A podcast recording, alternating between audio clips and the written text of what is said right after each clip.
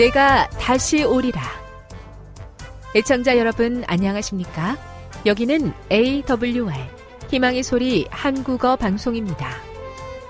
본 방송은 천국 복음을 온 세상에 전파하기 위해 제7일 안식일 예수재림교회가 설립한 세계 방송망입니다. AWR 희망의 소리는 유럽, 라틴 아메리카, 아프리카, 러시아, 아시아의 방송망을 통해 전 세계에 복음을 전파하고 있습니다.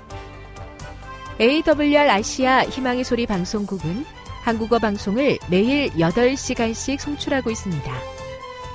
희망의 소리 방송은 인터넷과 스마트폰을 통해서도 언제나 청취하실 수 있습니다.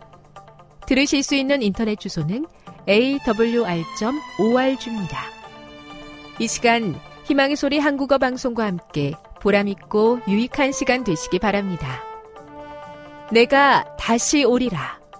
여기는 AWR 희망의 소리 한국어 방송입니다.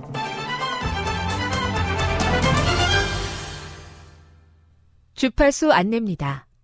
괌에서 송출하는 우리 방송은 한국 표준시로 새벽 1시 30분부터 2시 30분까지 11,755kHz로 새벽 2시 30분부터 3시 30분까지 3시 30분부터 4시 30분까지 15,530kHz로 새벽 5시부터 6시까지 9,890kHz로 4회에 걸쳐 송출하고 있습니다.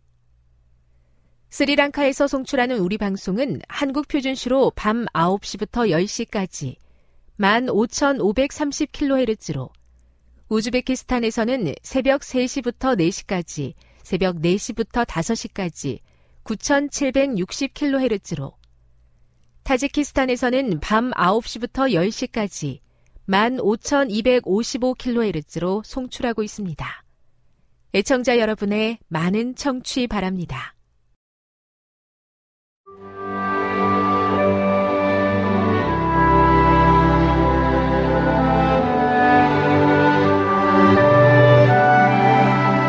읽어주는 교과 다섯째 날 2월 8일 목요일 주님의 심판과 성소 시편 96편 6에서 10절 99편 1에서 4절 132편 7에서 9절 13에서 18절을 읽어보라.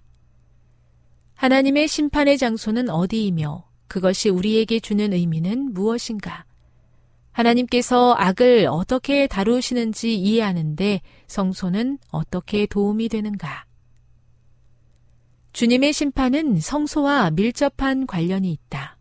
성소는 악의 문제에 대한 시편 기자의 이해가 변화된 곳이다. 우림의 판결과 대제사장의 심판의 흉패에서 알 수 있듯이 성소는 하나님의 심판의 장소로 지정되었다. 따라서 시편은 이제 곧 세상의 죄와 악을 심판하실 성소의 보좌에 계신 하나님을 자주 묘사한다. 성소에서 구원의 계획이 게시되었다. 이 교에서 죄는 주로 주술 의식을 통해 제거해야 할 육체적 오점으로 여겨졌다. 이와는 대조적으로 성경은 죄를 하나님의 도덕법을 위반한 것이라고 말한다. 하나님이 거룩하시다는 것은 그분이 공의와 의를 사랑하시는 것을 의미한다. 마찬가지로 하나님의 백성도 공의와 의를 추구해야 하며 거룩하신 하나님을 경배해야 한다. 그러기 위해서는 하나님의 거룩함을 나타내는 하나님의 율법을 지켜야 한다.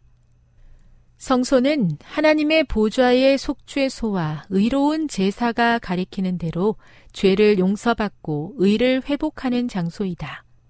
하지만 용서하시는 하나님은 회개하지 않는 사람들의 악한 행위를 갚아주시는 분이시다. 성소가 하나님의 심판의 장소라는 사실을 실제로 이해하는 것은 하나님의 거룩하심을 끊임없이 자각하는 데서 나타나며 우리에게 하나님의 언약을 따르고 의로운 삶을 살 것을 요구한다. 주님의 심판이 성소에서 시작될 때 의인은 평안하겠지만 악인은 멸망할 것이다. 성소는 특히 대속죄일에 주님께서 심판자로 오실 것에 대한 환희에 찬 기대로 가득하게 한다. 마찬가지로 시편은 거룩한 심판자, 즉 하늘 성소에 계신 예수 그리스도가 속히 오실 것이라는 확신을 강화한다. 교훈입니다. 시편 기자는 성소에서 심판하시는 하나님을 보고 죄의 문제에 대한 바른 견해를 가졌다. 그곳은 그분의 법을 따라 은혜를 베풀고 또 심판을 베푸는 곳이다. 묵상. 로마서 8장 34절을 읽어보십시오. 이 구절은 그리스도께서 하늘 성수에서 하고 계신 일이 그분의 백성을 위한 좋은 소식이라는 것을 어떻게 보여줍니까? 적용. 하나님께서 하늘 성수에서 이루시는 일이 나의 마음 속에서도 이루어지도록 기도해 보십시오. 영감의 교훈입니다. 성소에서 진행되고 있는 심판 사업. 심판은 오늘날 하늘에 있는 성소에서 진행되고 있다. 이 사업은 오랫동안 계속되어 왔다. 신속히, 얼마나 신속히 오늘날 살아있는 자들의 사건이 취급될지 아무도 모른다. 엄숙하신 하나님 앞에 우리의 온 생애가 드러날 것이다. 각 시대 대쟁투 490 성소에서 은혜를 베푸시고 죄의 문제를 해결해 주시는 사랑을 인하여 감사합니다. 부족한 죄인도 용서받을 수 있도록 인도하옵소서. 하나님의 거룩하심을 항상 기억하게 하시고 주님과의 언약을 따르는 의로운 삶을 살도록 도와 주옵소서. 주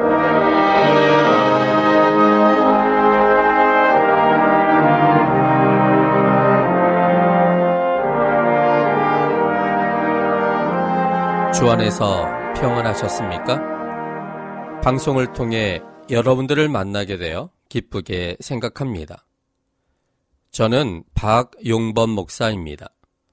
이 시간 하나님의 은혜가 우리 모두에게 함께 하시기를 바랍니다. 이 시간에는 하나님의 용서와 사단의 항의와 시험이란 제목으로 함께 은혜를 나누고자 합니다. 하나님의 용서와 사단의 항의와 시험이라는 제목입니다. 오늘 본문은 사무엘하 12장 13절로 23절까지 있는 말씀입니다. 사무엘하 12장 13절로 23절입니다. 다윗이 나단에게 이르되 내가 여호와께 죄를 범하였노라 하매 나단이 다윗에게 대답하되 여호와께서도 당신의 죄를 사하셨나니 당신이 죽지 아니하려니와 이 일로 인하여 여호와의 원수로 크게 회방할 거리를 얻게 하였으니 당신의 낳은 아이가 정령 죽으리이다 하고 나단이 자기 집으로 돌아가니라. 우리아의 처가 다윗에게 낳은 아이를 여호와께서 치심에 심히 앓는지라.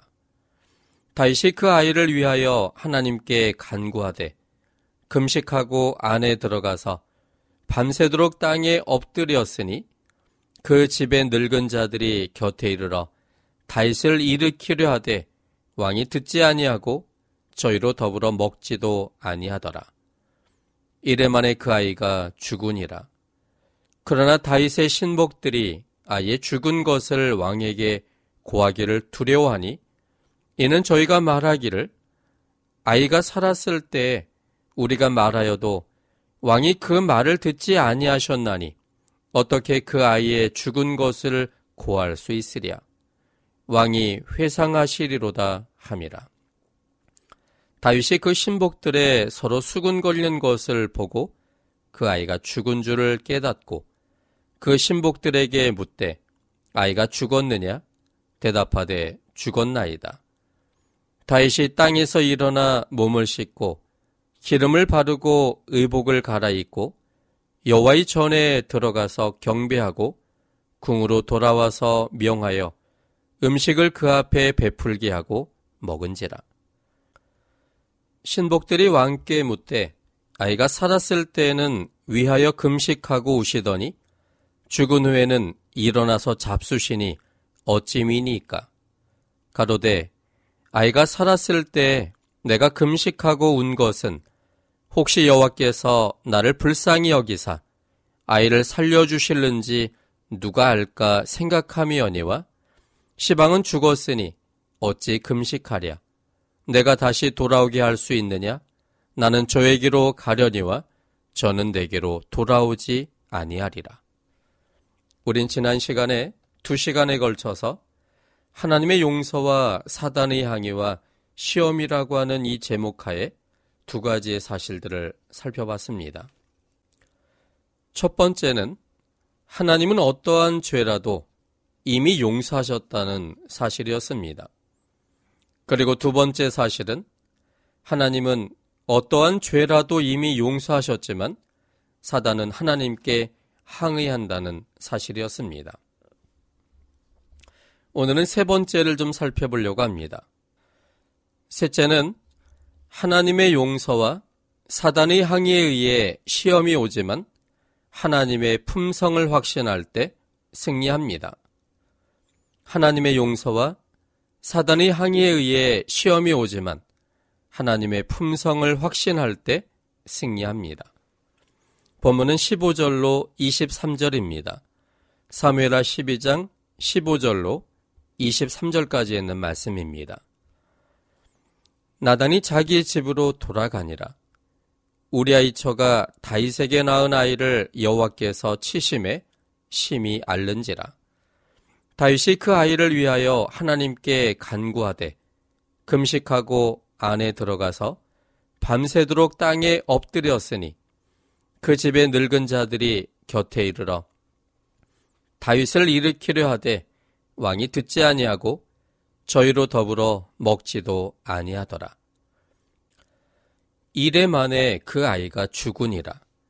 그러나 다윗의 신복들이 아예 죽은 것을 왕에게 고하기를 두려워하니 이는 저희가 말하기를 아이가 살았을 때 우리가 말하여도 왕이 그 말을 듣지 아니하셨나니 어떻게 그 아이의 죽은 것을 고할 수 있으랴 왕이 회상하시리로다 함이라 다윗이 그 신복들의 서로 수군거리는 것을 보고 그 아이가 죽은 줄을 깨닫고 그 신복들에게 묻되 아이가 죽었느냐?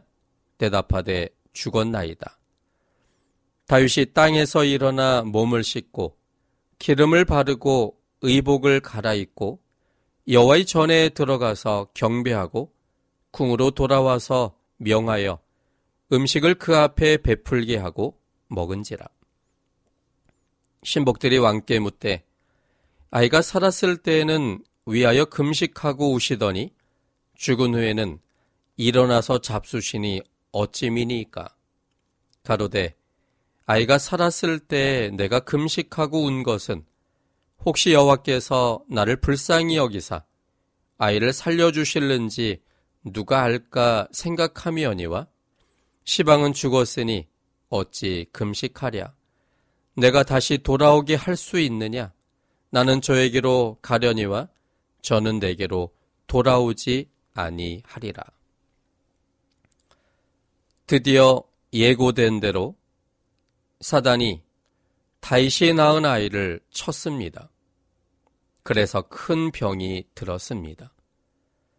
그러자 다윗은 그 아이를 위하여 금식하면서 밤새 기도하였습니다.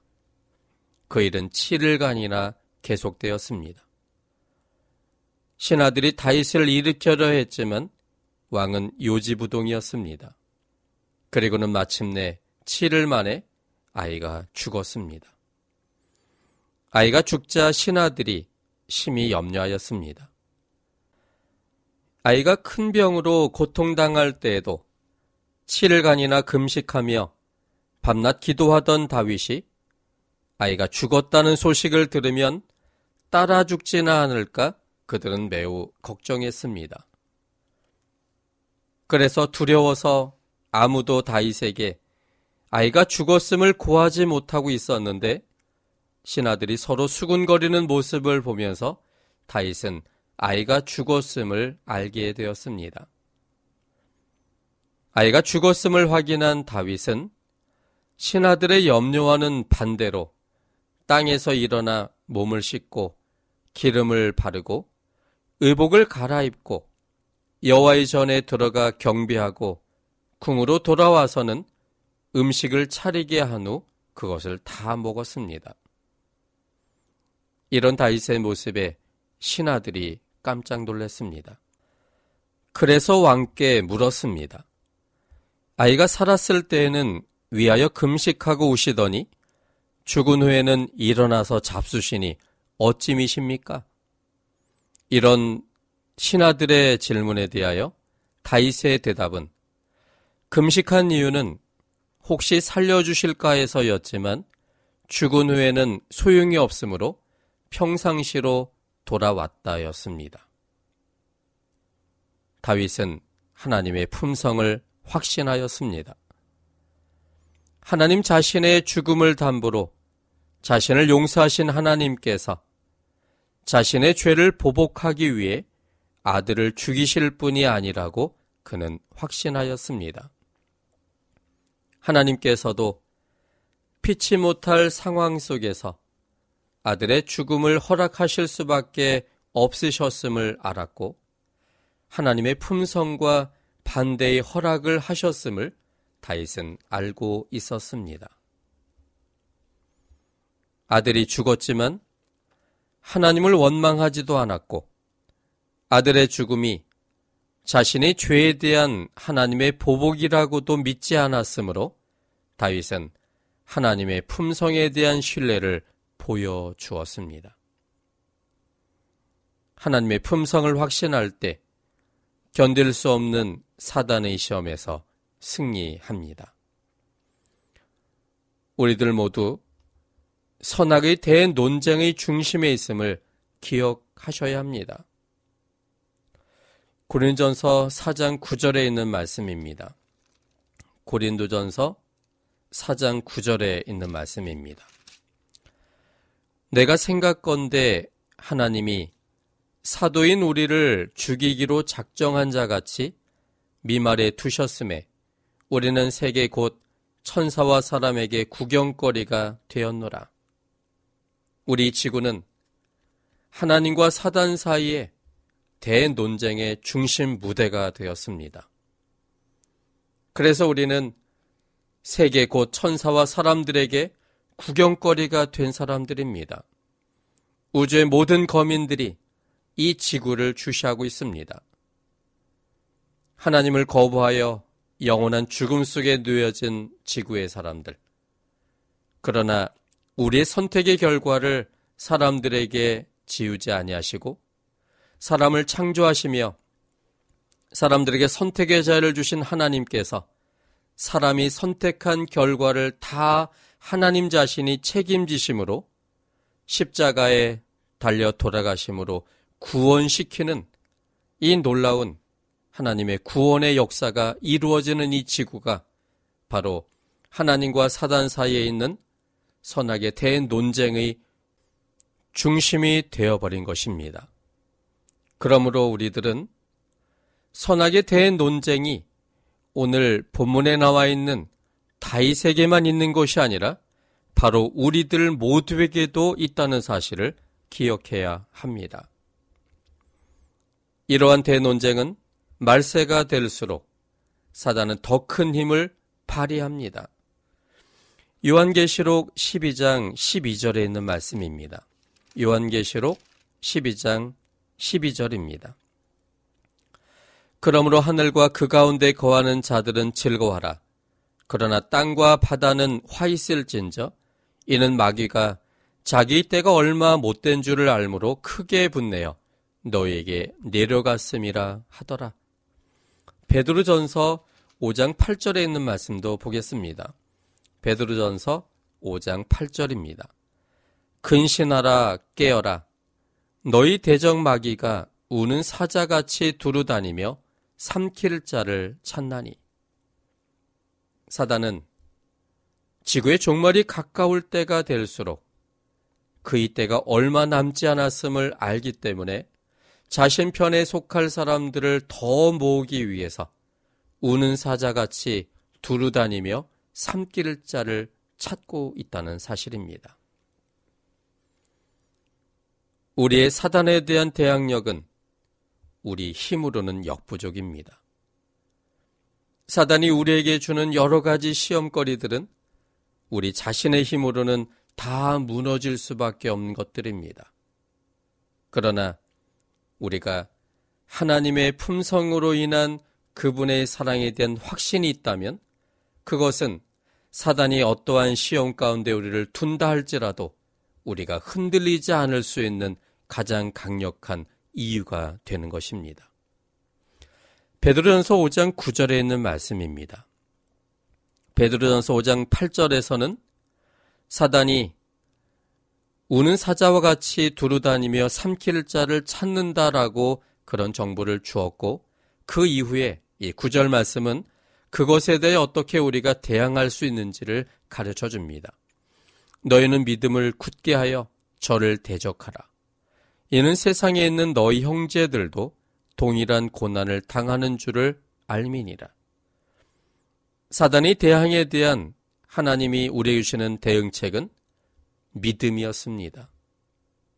너희는 믿음을 굳게 하여 저를 대적하라. 이해할 수 없는 일들이 벌어진다 할지라도 사람이 참을 수 있는 한계를 넘어서는 일들이 사단에 의해서 우리 중에 벌어진다 할지라도 우리가 굳건히 마귀를 대적하며 흔들리지 않고 설 수 있는 유일한 방법은 그러나 그럼에도 불구하고 하나님의 우리에 대한 절대적인 사랑은 변하지 않으며 그분이 바로 내 옆에 있다는 믿음의 확신이 그것에 대하여 이길 수 있는 힘을 갖게 하는 것입니다. 누가복음 18장 1절로 8절에 있는 말씀도 보겠습니다. 누가복음 18장 1절로 8절입니다. 항상 기도하고 낭망치 말아야 될 것을 저에게 비유로 하여 가라사대 어떤 도시에 하나님을 두려워 아니하고 사람을 무시하는 한 재판관이 있는데 그 도시에 한 과부가 있어 자주 그에게 가서 내 원수에 대한 나의 원한을 풀어주소서 하되 그가 얼마 동안 듣지 아니하다가 후에 속으로 생각하되 내가 하나님을 두려워 아니하고 사람을 무시하나 이 과부가 나를 번거롭게 하니 내가 그 원한을 풀어주리라. 그렇지 않으면 늘 와서 나를 괴롭게 하리라 하였느니라. 주께서 또 가라사대 불의한 재판관의 말한 것을 들으라. 하물며 하나님께서 그 밤낮 부르짖는 택하신 자들의 원한을 풀어주지 아니하시겠느냐? 저희에게 오래 참으시겠느냐? 내가 너에게 이르노니 속히 그 원한을 풀어주시리라. 그러나 인자가 올 때 세상에서 믿음을 보겠느냐 하시니라. 예수님은 이 본문의 말씀을 통해서 우리가 살아가는 동안 너무나 많은 억울한 일들이 생겨날 것에 대해서 말씀하셨습니다. 그것은 나의 원수가 되는 사단으로 인해 만들어지는 것들입니다.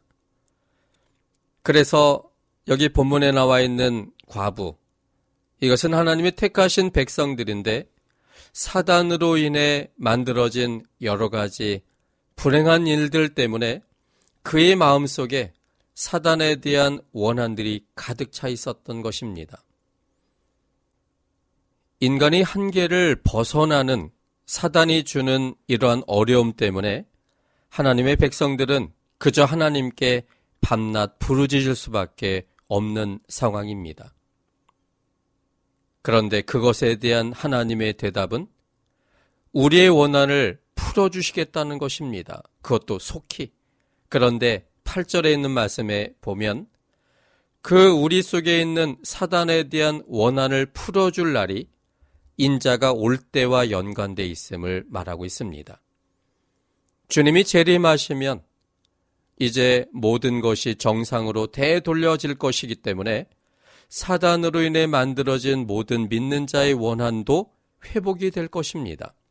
그런데 주님이 재림할 그때까지 과연 우리가 이해하지 못하는 그 일들의 배후에 있는 사단의 공격과 뿐만 아니라 하나님은 여전히 우리 편이었다고 하는 그 사실에 대하여 믿음으로 굳게 서서 이해되지 못한 일이 온다 할지라도 흔들리지 않고 굳게 설 사람이 과연 있을까라는 도전을 우리 주님께서 우리에게 말씀하고 계시는 겁니다.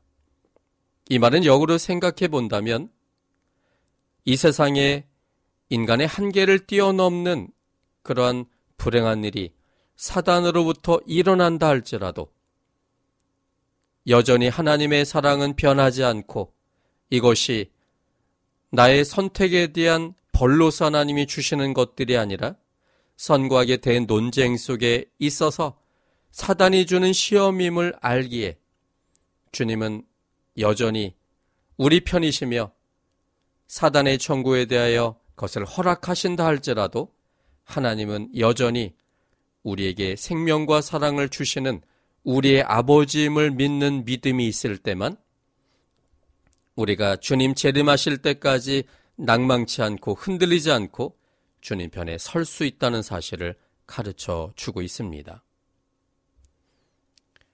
요한복음 3장 18절에 있는 말씀입니다. 요한복음 3장 18절 저를 믿는 자는 심판을 받지 아니하는 것이요 믿지 아니하는 자는 하나님의 독생자 이름을 믿지 아니하므로 벌써 심판을 받은 것이니라. 하나님의 독생자의 이름, 즉 하나님의 품성을 믿지 아니하면 하나님의 용서하시는 사랑을 내가 믿지 않기 때문에 스스로를 정죄 속에 들어가서 하나님의 구원하시며 용서하시는 사랑을 내가 저버리게 될 거라는 사실입니다. 그러므로 우리에게 우리의 과거의 잘못들에 대하여 사단은 계속하여 생각나게 하고 그러한 죄 속에 있는 우리를 하나님이 용서하지 않을 거라고 믿게 만들므로 우리를 괴롭힐 겁니다. 이런 사단의 공격에 대한 우리의 대항은 그러나 이미 나를 용서하신 무조건적 사랑을 하시는 하나님의 품성에 대한 확신만이 사단의 호수에 대하여 단호히 물리칠 수 있는 그러한 선택을 할 수 있게 합니다. 이것을 성경은 믿음의 선한 싸움이라고 말합니다. 디모데 전서 6장 12절에 있는 말씀입니다. 믿음의 선한 싸움을 싸우라. 영생을 취하라. 이를 위하여 내가 부르심을 입었고 많은 증인 앞에서 선한 증거를 증거하였도다. 우리는 죄와의 악한 싸움이 아닌 믿음의 선한 싸움을 싸워야 합니다. 우리가 지은 죄를 이기기 위한 혹은 죄책감을 벗어나기 위한 악과의 싸움이 아니라 믿음의 선한 싸움을 싸워야 합니다. 그럼에도 불구하고 이미 용서하신 하나님의 사랑을 내가 붙드는 믿음의 선한 싸움만이 사단이 주는 시험과 어려움 속에서 우리가 승리할 수 있게 될 겁니다. 하나님의 품성을 신뢰하여 이해할 수 없는 것들에 대해 원망치 않고 인내심으로 견디느냐 아니면 이해할 수 없는 것들로 인해 하나님의 품성을 믿지 못하여 넘어지느냐의 싸움입니다. 우리가 생각하는 것보다 훨씬 힘든 싸움입니다. 우리 힘만으로는 감당치 못할 만큼 힘든 싸움입니다. 하나님을 바라볼 때만 이길 수 있는 싸움입니다. 하나님의 무조건적인 사랑, 하나님의 절대적인 사랑, 어떠하든지 하나님은 언제나 내 편이며 나와 함께 계시며 나에게 구원을 주기 원하시는 변하지 않는 아버지라는 사실을 바라보고 믿을 때만 이길 수 있는 싸움입니다. 하나님은 이미 우리 죄를 용서하셨습니다. 이 세상을 창조하기 전에, 우리가 태어나기 전에 이미 하나님은 자신의 생명을 담보로 우리의 모든 죄를, 우리의 모든 사망의 모습을 용서하셨습니다.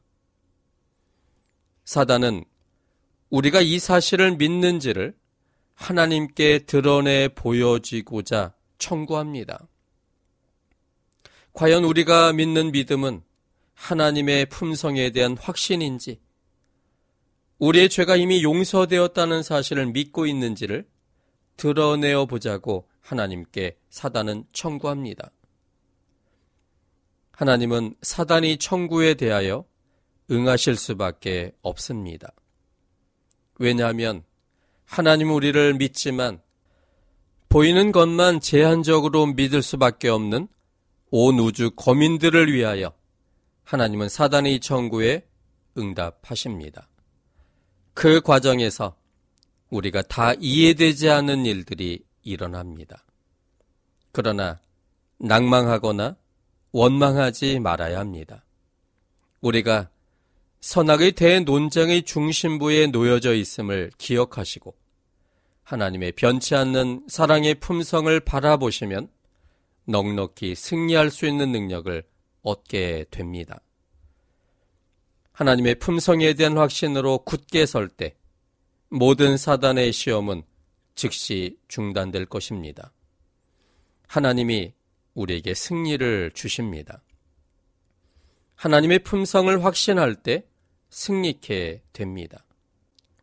하나님이 우리에 대한 변함없는 무조건적인 절대적 사랑을 알면 알수록 우리는 더 크게 하나님을 신뢰하며 사단이 거짓된 호소에 우린 단호히 물리칠 수 있는 힘을 가지게 됩니다. 그러므로 우리는 힘써 하나님을 알아가야 합니다. 그래서 영생은 유일하신 참 하나님과 그의 보내신 자 예수 그리스도를 아는 것이라고 정의하고 있습니다. 주님을 아는 크기가 우리의 믿음의 크기입니다. 우리의 믿음은 사랑으로 역사하는 믿음입니다. 주님에 대한 사랑의 크기가 우리의 믿음의 크기를 결정할 것입니다. 그분을 확신할 때 우리는 사단이 주는 여러 가지 시험 속에서 대응할 수 있는 힘을 얻게 되고 하나님 편에 굳게 섬으로 마침내 승리의 경험을 누리게 될 것입니다. 지금 여러분께서는 AWR 희망의 소리 한국어 방송을 듣고 계십니다.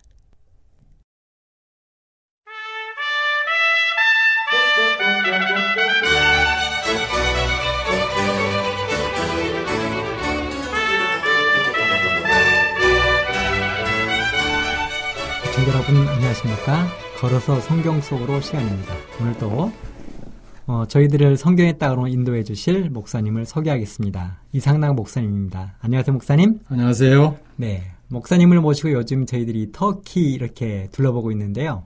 오늘 또 목사님께서 어느 곳을 이렇게 안내해 주실지 굉장히 궁금하거든요. 예. 네. 어느 곳을 목사님 이렇게 좀 오늘은 터키에 있는 성경의 땅 수리아 안디옥에 대해서 말씀을 좀 드리겠습니다. 아, 안디옥 교회에 대해서요? 예. 네, 대단히 기대가 되는데요. 안디옥 교회는 어떤 곳인지 우리 목사님을 통해서 말씀을 들어보도록 하겠습니다. 감사합니다. 오늘은 사도 바울과 또 베드로의 숨결이 서려 있는 성경의 땅 수리아 안디옥을 밟은 그 감회와 감동을 여러분과 함께 나누고자 합니다. 성경 역사에 나타난 이 수리아 안디옥과 그리고 이 안디옥에 있는 그 유명한 안디옥 교회는 성경 땅 답사객의 보물과 같은 곳입니다. 기독교 역사에서 안디옥은 정말로 중요한 도시이고 또한 안디옥 교회도 중요한 교회이지만 제가 이렇게 저렇게 둘러보니 유적은 그리 많지 않았습니다. 오늘날 그곳의 기독교인도 아주 극소수입니다. 이게 이번 터키 여행에서 줄곧 느끼는 현상이었습니다. 그래서 의문이 많이 갔습니다. 성경의 땅 그리고 우리의 믿음의 선구자들이 그곳에 생명을 바쳐 복음을 전한 그곳에 이렇게 2000년 가까이 지난 다음에 더 번성해야 될 텐데 하나님의 백성들은 아주 극소수라고 하는 이 사실에 놀라움을 금치 못했습니다. 자, 아무튼 여러분 유럽에서 처음으로 이방인 교회가 세워진 곳은 어디인지 아십니까? 예, 물론 수리아 안디옥입니다. 어떤 사건을 계기로 신자들이 이 수리아 안디옥으로 모여 들었는지 아십니까? 예, 그것은 스데반이 예루살렘에서 순교를 당했어요. 그리고 그곳에 박해가 일어났습니다.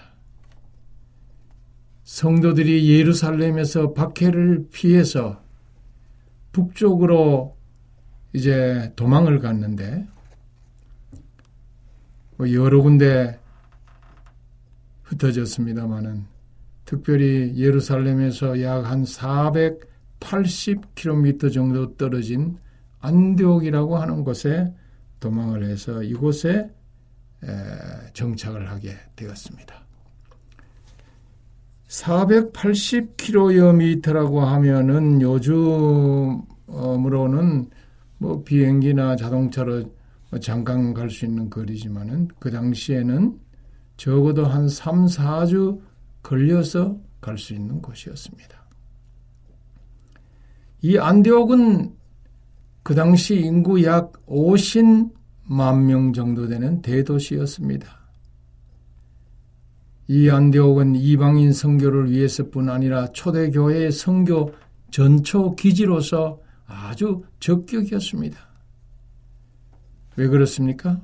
지정학적으로 어, 그렇고 또 구성원도 그러했습니다. 안디옥 교회는 다양성이 있는 아주 국제적인 교회였습니다. 말하자면은 인종적, 문화적으로 아주 다문화 교회였습니다. 안디옥 교회에는 구브로 출신 바나바가 있었고요. 구레네 출신 루기오가 있었고 길리기아 출신 바울이 있었고 아프리카 출신 시몬이 있었고 그 밖에 아주 다양한 이방인 신자들이 모여 있었습니다. 그들은 안디옥 교회를 성교 전초 기지로 삼았는데 그 입지 조건이 너무 좋아서 시리아와 유다 지역을 넘어서 더 많은 이방인에게 복음을 전하는 곳이 되었습니다. 여러분 오늘날 한국 교회가 다문화 또 다민족 공동체가 되어야 하는 도전을 받고 있습니다. 우리나라가 더 이상 단일 민족 국가가 아닙니다. 저는 이제 외국에 그 오래 사는 동안에 여러 외국인 사람들이 우리 한국인들에게 이 접근해 왔습니다. 또 우리 젊은 청년들이 많이 있었는데 우리 젊은 청년들은 외국인들과 그 당시만 하더라도 교제하는 일은 생각조차 하지를 않았습니다. 왜 그러느냐? 우리는 단일 민족이기 때문에 외국인과 피를 섞는다는 그것을 생각지도 못했습니다. 그러나 이제 시대가 지났어요. 오늘날은 외국인과 피를 섞는 우리 한민족도 다민족이 되어가고 있습니다. 시 대적으로 볼 때에 이 터키에 있는 안디옥 교회야말로 오늘날 한국 교회 모델이 될 만한 교회라고 말할 수 있겠습니다. 한국 교회들이 세계 전도의 전토 전초 기지 역할을 분명히 해야 하는 그런 사명을 가지고 있다고 생각을 합니다. 이런 즈음에 이 터키에 있는 안디옥 그리고 안디옥 어, 교회 이 성경의 땅을 한번 답사한다고 하는 것은 큰 의의가 있었습니다. 제가 있는 이 성경에 관한 이런 선입관을 가지고 6월 19일 드디어 공항으로 이동해서 터키 국내선을 타고 하타이 공항으로 향발하였습니다. 그 유명한 이스탄불에서 무려 비행기로 1시간 45분이나 비행해서 하타이 공항에 도착했습니다. 하타이 공항은 터키의 지중해변 가장 남쪽 시리아 국경 인근에 있는 도시 안타키아 근교에 있는 공항입니다. 오늘날 도시 이름은 안타키아인데 즉 성경에 나오는 안디옥입니다. 성경에서는 안디옥이라고 하는 지명이 두 개 나오죠. 하나는 비시디아 안디옥이고 다른 하나는 수리아 안디옥입니다. 비시아, 아, 비시디아 안디옥은 조금 북쪽에 치우쳐 있고 수리아 안디옥은 좀 터키의 남쪽에 위치해 있습니다. 그래서 오늘 어, 우리가 간 곳은 이 수리아 안디옥이고 수리아 안디옥이 비시디아 안디옥보다는 이 성교 지역으로서 더 유명했던 그런 성경의 땅이라 말할 수가 있습니다. 수리아 안디옥은 오늘날 터키 지명으로 안타키아라고 불리고 있는데요. 어, 그 수리아 안디옥에 가니까 정말로 감회가 깊었습니다. 이제 드디어 사도 바울과 베드로가 아, 성교를 위해서 그 피눈물을 흘렸던 땀을 흘렸던 바로 그곳에 왔구나 생각을 하니 정말 감격이 넘쳤습니다. 그런데 이 공항에서 제각기 이렇게 가방을 찾는데 우리 일행 중 한 명의 가방이 파손이 되었어요. 그래서 공항 측과 보상 문제로 신강의를 벌이느라 한 30여 분 기다려야 했습니다. 그런데 이 공항 측과 잘 타협해서 다른 가방을 받음으로 잘 마무리하였습니다. 이처럼 여행을 할 때에 어, 이런 일을 종종 당하게 됩니다. 그럴 경우 반드시 공항 측에 어필해서 문제를 해결해야 합니다. 어, 바로 그 공항에서 그렇게 하셔야 합니다. 문제가 해결이 잘 안 되면은 그때야 여행자 보험을 기억해야 할 것입니다. 이런 경우를 위해서 어, 성경의 당 답사기 에, 답사를 하면서 앞으로 여러분 계획할 때에 얼마 경비가 들지 않는데 여행자 보험은 반드시 에, 넣고 가시게 되기를 바랍니다. 그러면은 아주 심적으로도 편안하고 여행도 아주 더 즐거워집니다. 하나님 은혜로 이 모든 문제를 잘 해결하고 그리고 이 하타이 공항에서 관광버스를 타고 시골길을 달려서 두 시간 갔습니다. 그래서 아, 드디어 안디옥 도심에 이르렀습니다. 이 안타키아는 동부 지중해 끝자락에 위치한 터키 최남단에 있는 도시입니다. 하타이 주의 주도이지요. 도시는 사치와 낭만이 넘쳤고 문화의 도시였습니다. 실크로드를 따라서 동쪽의 헬레니즘 문화를 전파하는 중심지였다고 합니다. 이 안디옥은 여러 가지 이름으로 어, 불리는데 뭐 안티오크 혹은 안디옥 혹은 안티오키아 혹은 안티오케아이라고 어, 도 불려요. 오늘 이슬람 또 가톨릭, 그리스도 정교, 기독교 등이 이곳에 함께 공존하고 있습니다. 안디옥은 바울과 바나바 시대에 이집트의 알렉산드리아와 로마 제국의 수도인 로마와 더불어 3대 도시 중 하나였습니다. 초대 기독교 신앙의 중심지의 역할을 한 기독교 시발지가 바로 이 안디옥이었습니다. 기원전 4세기경 그리스계의 셀레우스코스 왕조에 의해서 이 안디옥이 건설되었지요. 알렉산드리아와 함께 지중해 동부에서 가장 중요한 도시가 되었습니다. 초기 기독교의 발전에서 중요한 역할을 한 곳이 바로 이 안디옥이었죠. 또 중요한 다섯 개의 총대 주교자가 있는 곳이 바로 이곳이었습니다. 하타이에서부터는 이 답사를 이제는 비행기로 하는 것이 아니고 버스로 터키를 떠날 때까지 여행했습니다. 아주 무더운 날씨에 정말로 지루하고 짜증날 만한 버스 여행이었습니다. 왜 그러냐면은 이 터키라는 곳은 큰 넓기는 넓은데 서너 시간 버스로 달려서 겨우 보잘 것 없는 유적지 한 곳을 조그마한 것을 보는 것입니다. 그리고 또 그것을 떠나서 여러 시간을 어, 달리는 그런 여행이었습니다. 그러나 그것이 성경의 땅이라고 하는 사실을 기억할 때에 매번 기대에 부풀어서 부풀어서 잘 참고 견디면서 어, 좋은 경험을 많이 했습니다. 교회사적으로 볼 때에 이 안디옥은 기독교 초기 역사에 있어서 매우 중요한 위치를 차지하죠. 초대교회 집사 중 한 사람이었던 개종자 니골라가 이곳 출신이었습니다. 사도행전 6장 5절에 보니까요.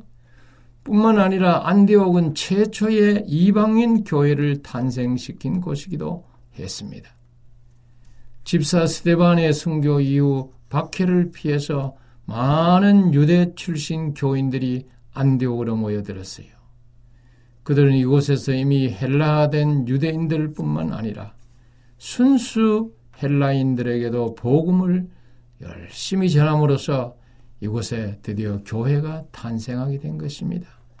그것이 사도행전 11장 20절에 나옵니다. 예루살렘 교회는 이곳에 세워진 교회를 돕기 위해서 바나바를 파견했습니다. 그러니까 이 예루살렘과 이 안디옥은 486km 정도 어, 떨어져 있었지만은 이렇게 서로 어, 교통이 또 소식이 오고 가고 했습니다. 그래서 예루살렘은 본부 교회라고 볼 때에 이 본부에서 바나바를 안디옥에 파견했다 이 말입니다. 그래서 이 바나바는 얼마 후 다소에 있던 바울을 청했어요. 그래서 안디옥 교회 사역에 동참시키게 되는 것입니다. 이렇게 바나바와 바울은 이 두 일꾼은 여기에서 1년여간의 사역을 했는데 마침 극심한 기근에 직면한 본부 예루살렘 교회 그 교회 교인들을 돕기 위해서 이 안디옥 교회가 모금을 했어요. 그리고 그 모금을 가지고 예루살렘 교회로 파송되는 이 역전의 역사를 경험하기도 했습니다. 여러분, 이 참 중요한 것입니다. 예. 이 안디옥 교회와 예루살렘 교회와의 이 관계. 이 관계는 오늘날 우리가 배워야 할 것입니다. 이 성경의 땅 이두 어, 도시에서 또 두 교회에서 벌어진 이 놀라운 사실은 오늘날 우리를 감동케 하고 흥분케 하는 것입니다. 그래서 안디옥 답사는 이런 안디옥 교회 활동을 되새기면서 교회를 얻는데 목적이 어, 있는 것입니다. 예루살렘은 본부 교회예요. 안디옥은 그 해외에 있는 어, 예루살렘보다 적은 교회입니다. 그런데 해외에 있는 이 교회가 본부 교회를 도왔다고 하는 아, 이 사실은 참 많은 교훈을 주고 있는 것입니다. 또 하나 이 안디옥 교회는 성도들이 처음으로 그리스도인이라고 하는 호칭을 얻은 것입니다. 그리고 안디옥 교회는 바울과 그 동력자들이 세 차례 선교 여행을 할 때 모두 적극적으로 후원함으로써 최초로 이방 선교에 헌신한 교회로 이름을 남겼습니다. 이에 사도 바울은 1차, 2차 선교 여행을 한 직후에 안디옥 교회를 방문해서 그간의 선교 보고를 한 이야기가 사도행전 14장 26절부터 쭉 나옵니다. 바울의 안디옥 교회에서의 이 업적은 기독교의 장래에 있어서 지극히 중요한 사건이었습니다. 그 안디옥은 역사는 여러 차례 종교 회의가 열렸던 곳이고 예루살렘, 콘스탄티노플, 에베소, 서머나에 이어서 초대 기독교 5대 도시 가운데 이 안디옥이 하나가 아, 되었습니다. 528년에 페르시아군에 에, 쳐들어와서 어, 파괴가 되는데 그래서 이 안디옥이 아주 황폐화 되면서 안디옥 교회도 황폐화가 되었습니다. 그러나 비잔틴 황제 유스티아누스가 이곳을 재건을 했어요.